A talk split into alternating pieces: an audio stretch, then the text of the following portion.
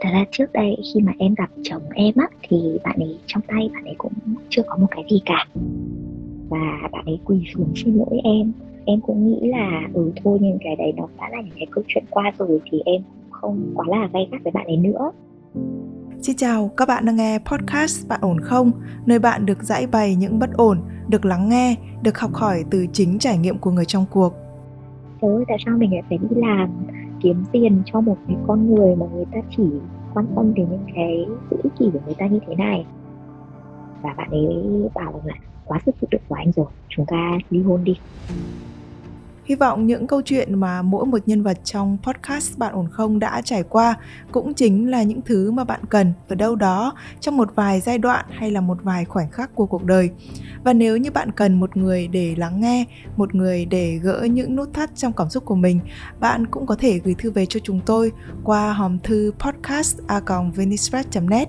Còn bây giờ thì hãy cùng đến với câu chuyện của ngày hôm nay cùng với thạc sĩ tâm lý Trần Hương Thảo. Vâng, em chào chị, em tên là Linh. Em năm nay 28 tuổi và em lấy chồng đến nay là được cả yêu và thời gian cưới là được 7 năm rồi. Thật ra trước đây khi mà em gặp chồng em á, thì bạn ấy trong tay bạn ấy cũng chưa có một cái gì cả. Và bạn ấy ở trong một cái gia đình về cái vấn đề kinh tế nó cũng khá là hạn hẹp. Em thì gia đình cũng gọi là có một chút điều kiện. Khi mà gặp nhau thì nhận xét thì bạn ấy cũng là một cái người trông khá là tử tế, hiền lành.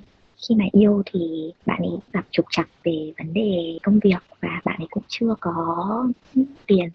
Thì trong cái khoảng thời gian bọn em quen nhau đấy thì em cũng hỗ trợ bạn ấy về cái vấn đề tài chính khá là nhiều. Như là bạn ấy cũng phải giả vờ đến, gọi là giả vờ với bố mẹ là có công ăn việc làm nhưng mà thực tế là đi ngồi quán cà phê từ sáng cho tới chiều.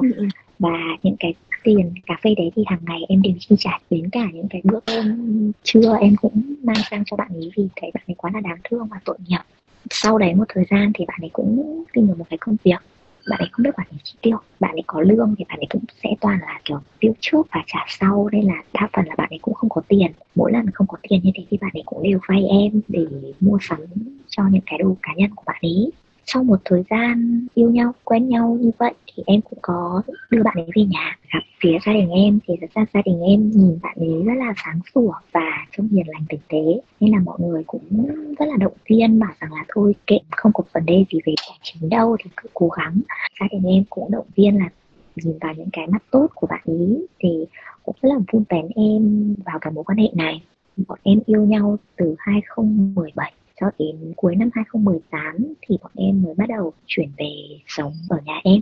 Khi đấy thì bạn ấy đến cái xe máy bạn ấy cũng không có để đi. Lúc đấy em đi cái xe SH thì bạn ấy cũng sử dụng cái xe SH của em để bạn ấy đi.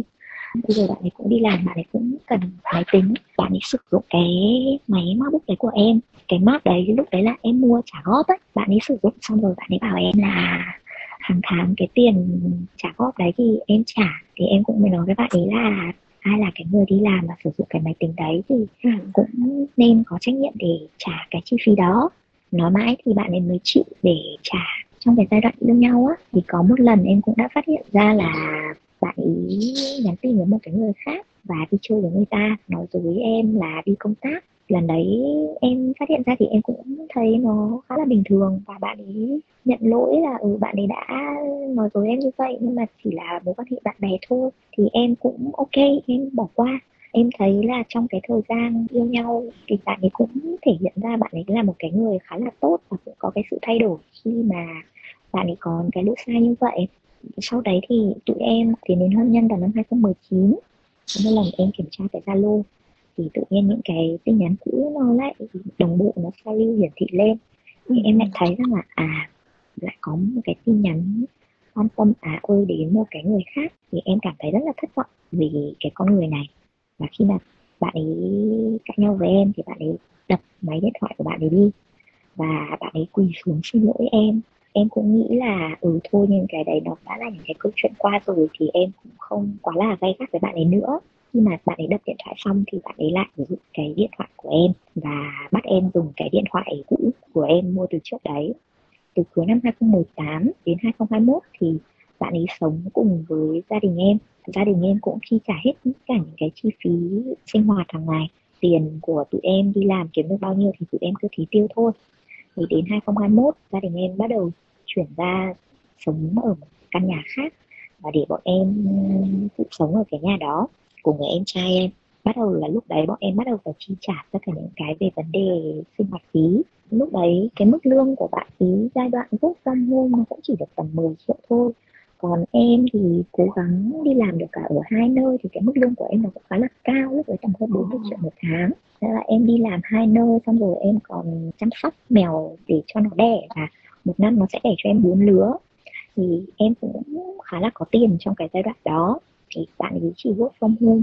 Trong cái thời gian work from home đấy thì bạn ấy lại lên Twitter để tìm friend with benefit. Thì em cũng đã phát hiện ra, thì tại vì cũng chưa có gì cả, thì em cũng có thể nghĩ rằng là bạn ấy ở nhà bạn ấy chán hoặc là linh tinh gì đấy, thì em cũng không quá là định tâm. Cái lúc mà giai đoạn Covid căng thẳng nhất là giữa cái tháng 7, tháng 8 năm 2021 á, thì tất cả mọi cái đều lockdown và em thì phải ở 3 tại chỗ tại công ty, mà một tuần chỉ được về nhà một lần thôi.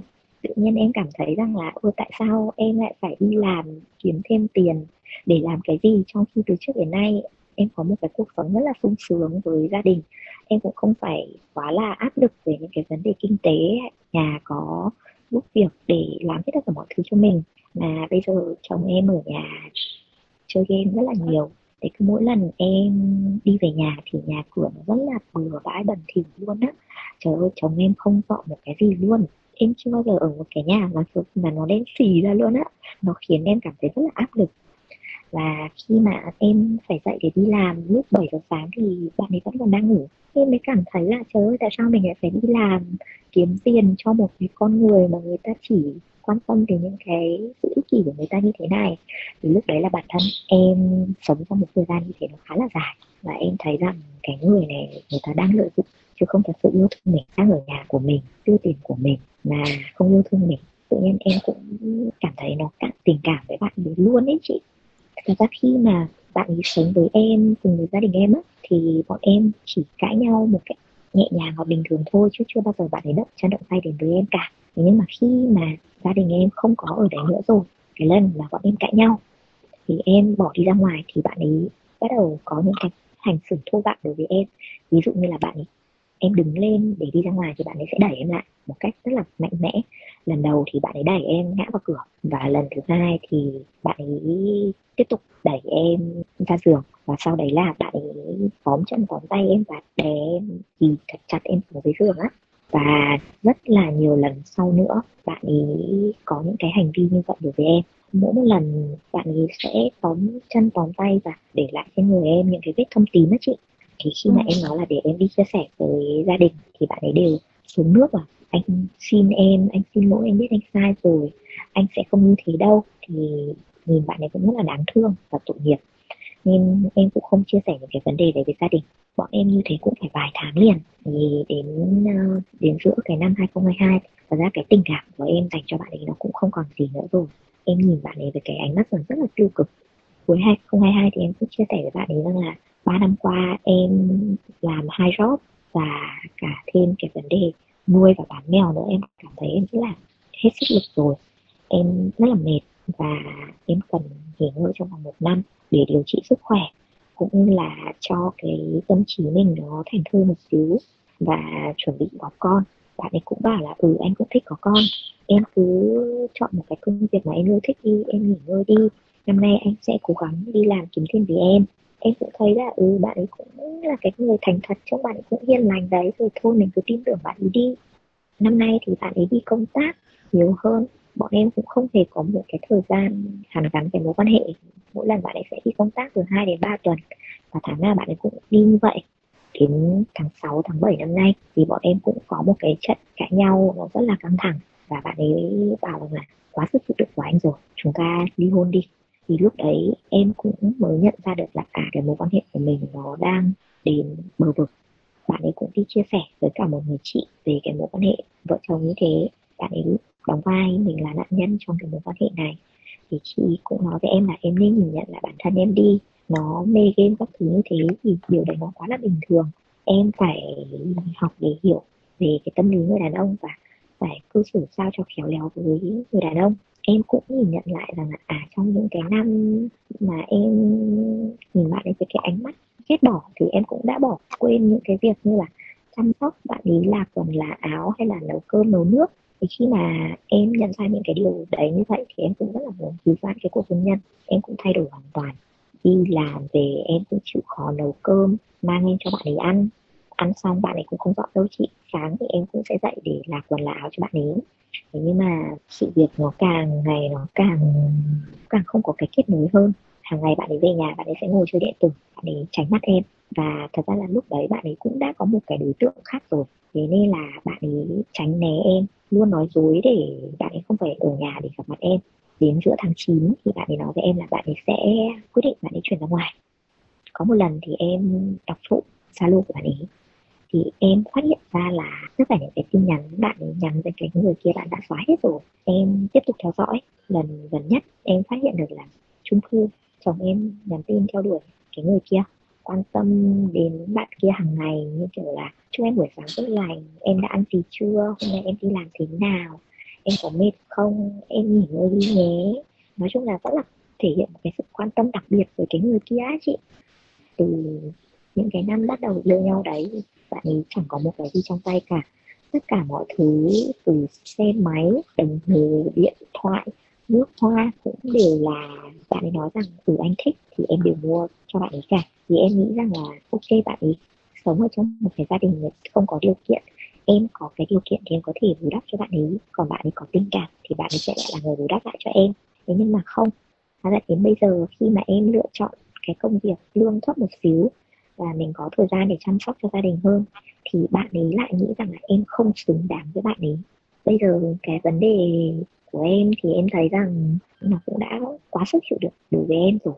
Em cũng hơi mù quáng trong cái vấn đề tình cảm này thật, vì mỗi một lần cãi nhau thì bạn ấy cũng đều xuống nước và bạn ấy cũng đều xin lỗi, anh sẽ thay đổi. Thật ra nhìn bạn ấy rất là đáng thương, bạn ấy tạo ra được một cái vỏ bọc cho mình nó quá là hoàn hảo á. Thế nên là khi mà em đi chia sẻ với gia đình thì mọi người lại đều đổ lỗi lầm lên em, rằng là em phải tự xem lại bản thân mình đi. Thì em rất là hoang mang trong cái việc là cũng không biết mình đã làm đúng hay chưa, bạn ấy là người sai hay mình là người sai đây. Bạn ấy luôn tỏ ra là bạn ấy rất là nhẹ nhàng và chỉ có em mới là cái người gay gắt, nên em mới thấy rằng là ok, có thể là mình đã sai trong cái mối quan hệ này khi mà cư xử với chồng không được đúng. Khi mà em sống với bạn ấy em cũng bị mất cái định hướng và mất cái phương hướng rằng là mình làm đúng hay làm sai. Có sự thật là bạn ấy thao túng với cái tâm lý của em khá là nhiều, lấy mình là cái người gương mẫu cũng như là nhẹ nhàng giải quyết vấn đề, không bao giờ gắt gỏng, cũng như là bạn ấy có sự nghiệp như vậy nên là chỉ luôn khiến em cảm thấy rằng là mình là một cái người ở cửa dưới, mình không tự tin về bản thân của mình nữa. Tất cả những cái việc là ví dụ như là bạn ấy dùng xe của em này, bạn dùng máy tính của em này, ở nhà chỉ có chơi game, tất cả những cái điều đấy nó không được mọi người nhìn thấy hả em? Em cũng có chia sẻ cho mọi người đấy chị ạ. Tuy nhiên là về phía gia đình em, mọi người cũng không quá là quan trọng về cái điều kiện vật chất đấy lắm. Thì mọi người cũng bảo là thôi, tại vì gia đình bên chồng cũng không có điều kiện rồi thì bây giờ bạn ấy cũng là rể ở trong nhà, cũng là con trong nhà rồi thì cứ để bạn ấy sử dụng một cách bình thường đi. Mình cũng có phải là cái người không có đâu mà phải khắt khe về cái người ta đến như vậy. Và về vấn đề chơi game thì mọi người cũng bảo đàn ông không cờ bạc thì lại có một cái nghiện ngập gì đấy, miễn là bạn ấy không nghiện ngập vào gái là được. Đây không phải là vấn đề về tiền, đây là vấn đề về cách hành xử và cái trí tiến thủ của cái người đấy. Không thể nào nhìn nhận một cái con người dưới góc độ là chỉ có đồng tiền không thôi. Tại vì là khi mà bạn ấy đã ở nhà và chơi game và sống dựa dẫm vào mình, rồi đồng thời lại là dùng các cái tài sản của mình một cách rất là nghiễm nhiên và không làm được ra một cái lợi ích gì trên cái tài sản đấy, hoặc là nhường cho mình những cái phần tốt đẹp hơn, thì nó là vấn đề về cách ứng xử và cái ý chí của bạn ấy mà. Có thể ấy, là vì gia đình cảm thấy là bạn ấy là cái người mà có thể là xứng đáng với em về một cái điều gì đấy, cho nên là quyết định là sẽ tạo điều kiện cho bạn ấy chẳng hạn. Bởi vì chị biết có rất nhiều bố mẹ là sau khi mà nhà mình có điều kiện ấy, khi mà con gái mà lấy được một cái người nào đấy mà về mặt hình thức hoặc là về mặt bằng cấp tương đối xứng với kỳ vọng của họ, là họ bắt đầu vun vén ra cái chàng rể đấy. Đã đúng thì đấy, tức là khi mà yêu em thì bạn ấy cũng có những cái sự thăng tiến trong công danh sự nghiệp, như là bạn ấy đi từ mức thấp nhất đến bây giờ bạn ấy đang là giám đốc kinh doanh. Thì gia đình em cũng nhìn nhận rằng là đấy, bạn ấy rất là có ý chí trong cái công việc và sự nghiệp, nên là một cái người có thể tin tưởng và dựa dẫm được. Thế là mọi người cũng rất là ra sức để vun vén vào cho em, thì lại càng khiến em cảm thấy rằng là có thể là mình nhìn nhận sai. Nhưng mà không. Nhưng mà đánh em là không được rồi. Đánh mà đánh dã man như thế, lúc đấy em có chửi người ta hay là chửi bậy hay cái gì không? Không, chưa bao giờ em chửi bậy cả chị ạ. Khi mà nói chuyện với cái người đấy thì bọn em hay xưng hô với nhau là vợ chồng. Còn khi cãi nhau em cũng nói rằng là anh em. Chưa bao giờ em xưng hô là mày tao và có những cái lời khiếm nhã đến bạn ấy cả. Em thấy rất là khó để chấp nhận bạn ấy. Và cái lúc mà bọn em mua nhà, em muốn rằng bao nhiêu năm vợ chồng em không có một cái sự hỗ trợ nào từ phía bên nhà nội cả. Thì bây giờ bạn đang thiếu tiền thì bạn ấy cũng cần phải đi vay tiền ở phía bên nhà nội để cùng đầu tư vào cái mục đích của cả hai, chứ không thể nào mà ỷ lại về phía nhà vợ được. Lúc nào bạn ấy cũng nói rằng nhà anh làm gì có tiền. Thì có một lần em nghe được mẹ chồng em nói rằng là con Linh nó thèm tiền. Em ngồi ngay cạnh bạn ấy nghe cái câu đấy luôn. Bạn ấy rất là vô tư, bạn ấy cũng chẳng phản hồi lại gì mẹ bạn ấy cả. Bạn ấy cứ kệ. Em mới trách bạn ấy rằng là anh ơi, anh ở nhà em bao nhiêu năm liền, đến tiền anh cũng chẳng phải đóng góp một cái gì. Tại sao anh không biết mở miệng ra anh nói với mẹ anh, mà anh lại để mẹ anh nói là em thèm tiền? Nhà anh đã cho em được cái gì chưa mà nói là em thèm tiền vậy? Đến cái xe anh đi cũng là của em, cái gì cũng là của em đưa cho, mà bảo em thèm tiền. Thế là bạn ấy bảo rằng là anh không muốn phải đôi co, anh không muốn phải cãi lại lời mẹ. Ok, em cũng bỏ qua, em cũng không nói gì và cũng không rất là hạn chế tiếp xúc với phía bên nhà nội. Ngay từ đầu khi mà em đi ra mắt phía bên đó, mẹ bạn ấy hỏi em là thế gia đình cháu như thế nào. Em mới nói là bố mẹ em ly hôn. Bà ấy nói với em một câu là cháu suy nghĩ cho thật kỹ nhá, nhà bác chưa có ai bỏ vợ bỏ chồng đâu đấy. Em cảm thấy mình bị hạ giá kinh khủng luôn á. Thế thì đến năm 2020 thì anh trai của bạn ấy cũng ngoại tình. Thì em đã thấy rằng cái lời mẹ bạn ấy nói trước đây 30 chưa phải là Tết, bây giờ đến lượt vợ chồng em nữa. Trong những cái năm mà bọn em kết hôn á, thì năm nào phía bên nhà em cũng đều gửi quà Tết sang để biếu cho gia đình đấy. Nhưng chưa một lần nào gia đình bên đấy gửi quà biếu Tết lại cho gia đình em cả. Thế bố mẹ em không phản ứng gì về cái chuyện đấy à? Tức là không thắc mắc là tại sao gia đình thông gia lại không có cái sự tôn trọng đối xử nó tương xứng với nhà mình? Gia đình em nghĩ rằng là thôi cái cách người ta cư xử tệ của người ta như thế thì cứ mặc kệ người ta đi, mình sống tốt là mình thì đấy là việc của mình rồi, còn người ta ra sao thì mặc kệ người ta. Nói chung ấy là nhà mình có điều kiện nhưng mà nhà mình lại quá là dễ dãi bao dung, mình không có đặt ra những cái yêu cầu. Và chính cái cách cư xử này của gia đình em đã tạo nên con người của em bây giờ. Tức là em luôn luôn có một cái thái độ là mình tốt là được, và mình luôn luôn cho đi. Chị cảm thấy rất là rõ ràng cái sự ảnh hưởng này đối với gia đình của em, cho nên là em rất tương đối thoải mái với chồng em không có những cái yêu cầu và những cái sự đòi hỏi ngược lại. Thành ra là bạn ý và gia đình của bạn ý được hưởng thụ rất nhiều từ gia đình của em và coi đấy là một cái sự đương nhiên. Dạ đúng đấy chị ạ. Thật ra thì cái lúc em đi ra mắt ra bên gia đình đấy thì người ta cũng đã xem thường em rất là nhiều rồi, vì người ta rất là tự hào về con trai người ta, cao 1m83, đẹp trai, sáng ngời. Em là cái người không tương xứng với con trai của người ta, chứ không phải là con trai người ta không xứng với em. Như cái đám cưới cũng vậy thôi, họ cũng không muốn tổ chức đám cưới. Thì bọn em đã đi đăng ký kết hôn trước rồi mới thông báo. Họ cũng bảo rằng là từ đây hai đứa thích tổ chức thì tổ chức, chứ bố mẹ cũng không đứng ra tổ chức và làm gì đâu. Thế là bọn em cũng có làm đám cưới một cách bình thường đâu. Em chỉ làm một cái party và mời bạn bè cũng như là người thân quen biết của em đến dự. Ôi trời ơi, sao em thiệt thòi nhiều thứ quá vậy. Qua cái câu chuyện kể của em nhé, thì chị cảm thấy là về ngoại hình và cả về cái tài năng của em đều rất là ổn, mà sao lại không xứng với bạn kia. Em sống trong một cái gia đình được yêu chiều các thứ như thế rồi, nên là cái tính cách của em cũng khá là ngang và ương bướng, mọi cái em đều muốn theo ý mình á. Thế nên là đến khi mà lấy chồng các thứ thì mọi người cũng bảo là em phải tiết chế lại và phải đối xử cư xử nó một cách nhẹ nhàng thùy mị hơn, và đừng có tỏ ra cành cao cành bổng với chồng mình quá. Tại vì đấy, hôn nhân của bố mẹ không được tốt đẹp rồi thì bây giờ cứ phải cố gắng để giữ gìn cái hôn nhân cho nó tốt đẹp. Em cũng bị mất phương hướng lắm luôn đó chị. Bản chất của em là cái người muốn làm gì thì sẽ làm đấy, và em tự quyết định mọi thứ mình làm. Còn đến khi mà em lấy chồng xong thì từ những cái việc là mặc quần áo gì và như thế nào thì em cũng phải đều hỏi ý kiến chồng. Em thích mặc đồ sexy, còn bạn ấy thì không thích em mặc như vậy. Và cứ mỗi lần em mặc đồ sexy thì bạn ấy sẽ luôn kiểu đưa ra những cái góp ý là ôi em mặc như thế trông xấu lắm, trông em mặc như thế nó thế nọ nó thế kia, nên là em rất là bị tự ti về bản thân mình luôn á chị. Em không biết được rằng là mình có đẹp hay không á.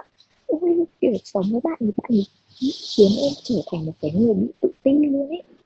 Em khi mà em đọc về cái hội chứng của người ái kỷ á thì em cũng nhìn nhận lại cái vấn đề này. Những cái người ái kỷ người ta sẽ chỉ thích những cái người cùng tầng lớp, cùng level đồng với mình, và người ta sẽ không nhìn nhận những cái người thấp kém về địa vị và tiền bạc hơn so với mình. Đấy là cái lý do mà tại sao bạn ấy không muốn tiếp tục cái mối quan hệ này với em, vì hiện tại là cái mức lương của em nó không bằng bạn ấy. Mức lương của bạn ấy năm nay được 2x thì bạn ấy thấy là bạn ấy như thế là tài giỏi. Năm nay thì em muốn tập trung để sửa chữa cái hôn nhân cũng như là chuẩn bị cái sức khỏe để có con đó, thế nên là em mới chọn cái chỗ công việc vừa phải với mình thôi. Thì bạn ấy bảo em rằng là em không có suy nghĩ gì khác ngoài cái gia đình cả. Rồi, bây giờ trước khi nói về cái chuyện là có ái kỷ hay không ấy, thì mình phải nói về cái việc là dựa trên những cách đối xử của bạn ấy từ trước với đến nay với em ấy, thì nó thiếu vắng hoàn toàn đi cái sự nam tính ở trong đó. Và điều này đồng nghĩa với việc là bạn ấy không cần phải chứng minh mình là male với em. Bởi vì về mặt bản năng của con người ấy, khi mà một cái người đàn ông muốn đến với một người phụ nữ thì họ phải chứng minh cái điều đó. Họ phải chứng minh là tôi đủ khả năng về các mặt ABC như thế này. Bảo bọc, chu cấp, yêu thương vân vân, hoàn toàn thiếu vắng ở trong cái bạn này. Thì cái điều này nó đồng nghĩa với việc là có lẽ cái mức độ về yêu thương đối với em hơi ít. Vậy bạn ấy đang nhìn thấy em như một cái đối tượng mà có thể giúp bạn ấy đạt được những cái điều bạn ấy mong muốn. Đúng ạ. Bởi vì tất cả những cái, em nhìn đi, tất cả những cái người đàn ông xung quanh chúng ta nhé, nếu như họ gặp được cái người mà họ thật sự yêu ấy, kể cả như Chí Phèo, anh ta cũng sẽ cố gắng thể hiện những cái mặt tốt nhất, đem lại cho cái người phụ nữ kia những cái điều mà có thể đem lại được. Còn ở đây toàn là lấy từ phía em thôi. Vậy thì đâu có gọi là tình yêu. Chúng ta không nói đến cái chuyện là phụ nữ chúng mình chỉ hưởng và không mang lại cho người đàn ông cái gì. Cả hai bên phải, trong cái giai đoạn đầu tiên ấy, khi mà yêu thương nhau ấy, là đều phải cố gắng thể hiện, mình đều phải cố gắng cho đi. Nhưng mà người đàn ông này không hề có cái điều đó. Không hề có một sự chứng minh nào là tôi có những cái điều kiện để có thể đảm bảo để đi cùng với bạn. Không có. Đúng không? Thế thì về cái chuyện mà dù có cố gắng như thế nào đi chăng nữa, nhưng cái nền tảng của nó đã rất yếu. Giống như là mình đang xây nhà trên một cái bãi đầm lầy ấy, nó sẽ lún và nó sẽ gãy đổ vào bất kỳ một cái thời điểm nào, bởi vì nó không có cái nền tảng. Mặc dù đã chia tay, mặc dù đã thiệt hại vô cùng như vậy, nhưng trong cái câu chuyện kể của em, khi mà nói về bạn ấy, em luôn luôn dùng cái từ anh, bạn ấy.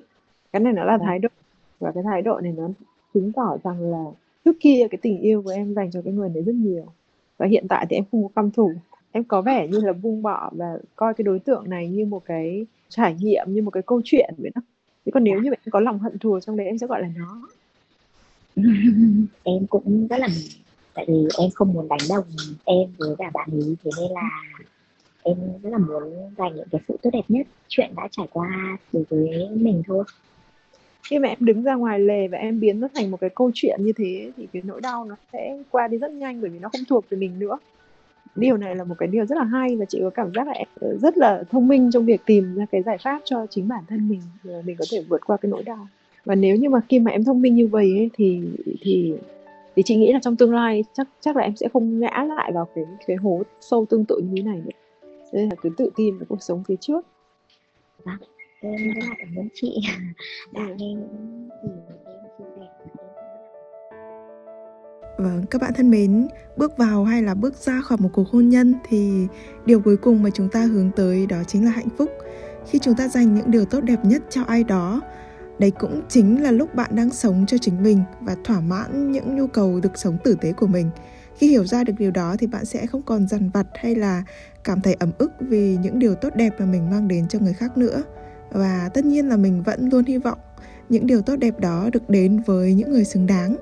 Còn nếu như bạn đang gặp phải những bế tắc, những bất ổn trong cảm xúc của mình, bạn cũng có thể gửi thư về cho chúng tôi qua hòm thư podcast@vnisfest.net để được chuyên gia của chương trình lắng nghe và hỗ trợ nhé. Còn bây giờ thì Nguyễn Hằng xin phép được khép lại chương trình của chúng ta ngày hôm nay tại đây. Xin chào và hẹn gặp lại các bạn trong những chương trình sau.